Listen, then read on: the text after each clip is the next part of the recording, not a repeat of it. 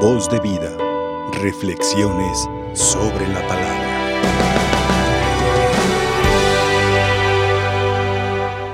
Queridos hermanos, en este miércoles ya quinto del tiempo de Cuaresma, previos a la Semana Santa, el Señor nos invita a refugiarnos en Él de una manera válida, lícita y sobre todo confiar en su palabra.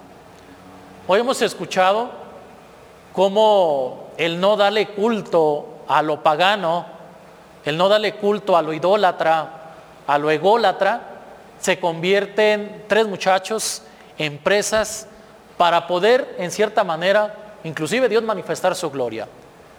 Tres eh, presas del poder, de la monarquía de Nabucodonosor, de querer darle un escarmiento a toda la sociedad, a todos los que no querían en él, en el rey, en las estatuas que él había hecho. Pero el Señor manifiesta su poder en amor, su poder en misericordia, su poder en perdón, en vida. ¿Cómo es posible, queridos hermanos, que nosotros en este tiempo demos más culto a lo pagano? Demos más culto a la diversión, demos más culto a la fiesta, a, los vicios, a los placeres, y no realmente demos un culto a Dios. ¿Y cómo es eso? Fácil. Veamos nuestras iglesias, nuestros templos, aún con los protocolos que tienen diferentes ciudades del país, del mundo, pues la gente parece que se quedó dormida, que se quedó eh, viendo la misa por televisión, si es que la vieran, haciendo oración en la televisión, que es bueno, que ha sido un medio muy bueno en esta situación de pandemia, pero que cada momento tiene su etapa, que cada circunstancia lleva a poder valorar cada situación, como lo presencial como lo virtual. Sin embargo, ni a veces ni, en televisión, ni en la radio, ni en lo presencial, la gente empieza a regresar a Dios. Vemos Playas, ahora vienen vacaciones, Semana Santa y Pascua. Vemos playas abiertas para que todo el mundo se divierta. ¿Es válido divertirse? ¿Es válido las vacaciones? Sin dejar a un lado, sin tener al margen la presencia de Dios en nuestra vida. Dios hoy manifiesta en este, con estos tres jóvenes, Cedrac, Mesac y Abednego, pues esta situación de ese poder de decir, si me das culto a mí, si crees primero en mí, yo te voy a librar de toda mano malévola de que haya habido y por haber en el mundo. Para esos tres jóvenes amaban a Dios, amaban la ley mosaica, amaban, alababan y adoraban al único Dios por quien se vive y se sirve. Muchos de nosotros en la vida hemos padecido mucho sufrimiento y Dios le pedimos a Dios que nos libre de muchos males enfermedades y dificultades. Sin embargo, hay una frase que me llama mucho de estos muchachos que dicen, Dios hará justicia a sus siervos, mandará a su ángel para salvar a sus siervos, dará esta pues muestra de poder al rey que se negaba a creer a aquel Dios que en cierta manera pues también propició para que él tuviera en el reinado. Hoy Dios manifiesta su poder. ¿Qué ha hecho Dios contigo que no le has creído?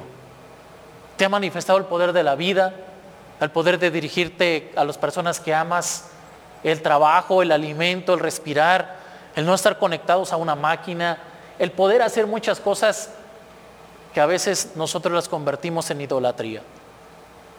Pidámosle al Señor que haga justicia a sus siervos, pero una justicia válida, como lo vimos el domingo con Susana. Aquellos hombres que la acusaron y que ella aclamó también a Dios y que el profeta Daniel vino, bueno, vamos a hacer un juicio justo. Dios manifiesta su poder.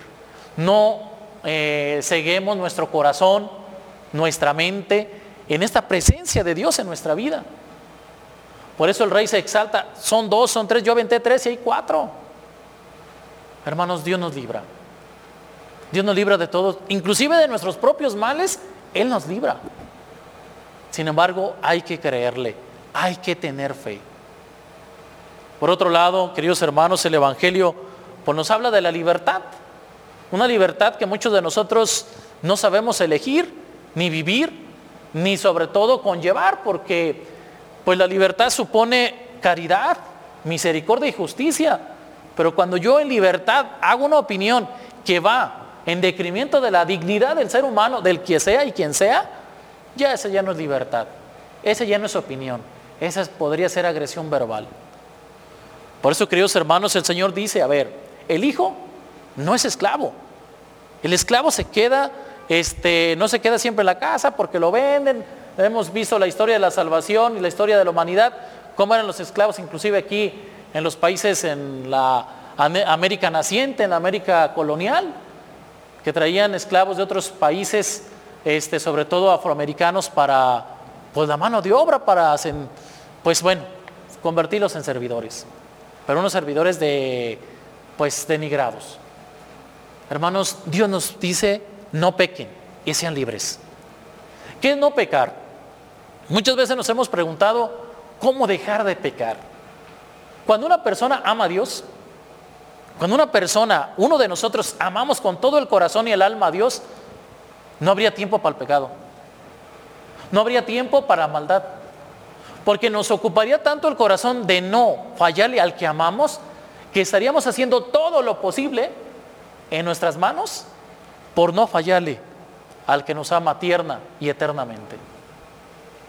Por eso dice Jesús, ustedes son esclavos, libérense. Venga, yo los voy a librar. Y vienen los eh, judíos y los fariseos en este interrogante de decirle al Señor y acusarlo de, bueno, de que no era el Hijo de Dios, de que era un farsante, de que era alguien que se había hecho llamar Hijo de Dios, que por eso lo mandan o quieren mandar fusilar, crucificar, y bueno, y lo hacen. Ya lo estaremos meditando la semana que viene, la semana mayor.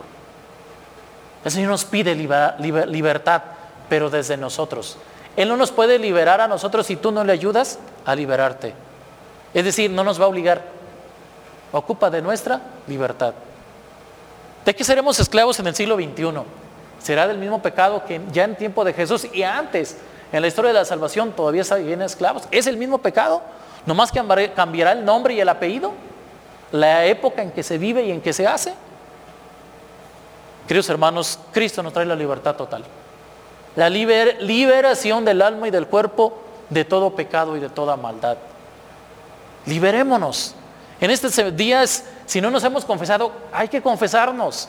Si en estos días no, no, hemos hecho nada en la cuaresma, hay que hacerlo bien en la Semana Mayor y con esa alegría de poder festejar con alegría el que el Señor libere a sus siervos de todo mal, a los que lo sirven de una manera válida, lícita, justa, misericordiosa y auténticamente. Luchemos por los ideales que tenemos válidas en nuestro corazón, en nuestra mente, en nuestro sentir, en nuestro pensar. Que cuando vayamos a casa después de esta Eucaristía o nos quedemos en casa, los que nos ven por televisión o por las redes, plataformas digitales, que haya ese momento de conversión para todos. ¿Qué hago en esta cuaresma? ¿Qué he hecho? Solamente a lo mejor el comer camarones y capirotada sería muy bueno. Pero no nomás es el alimento externo, sino el alimento interior el alimento de nuestro corazón, el alimento el cual nos libera, que a lo mejor nuestra alma sigue esclava de algún pecado, que no hemos sabido pedir perdón o no hemos podido sacar, pidámosle, Él tiene el poder. Él tiene el poder. Somos descendencia de Dios, somos sus hijos, somos sus servidores. Pidámosle al Señor con alegría que nos libre de todo tipo de pecado. Que el Señor pues nos dé la capacidad a todos, ¿verdad? De seguir con alegría esa confianza en su palabra y de vivir en esa libertad de, hijos de Dios. Y no matemos al Señor en el prójimo. Es decir, usemos bien nuestra lengua, nuestra libertad y dejemos de ser esclavos inclusive de aquel pecado personal que tanto nos somete. Que el Señor, Señor nos dé la conversión a todos en esta, pues previa a la Semana Santa, que vivamos esta Semana Santa con alegría, con devoción y reflexionando en esos misterios que nos dieron vida eterna. Que así sea. Voz de vida. Reflexiones sobre la palabra.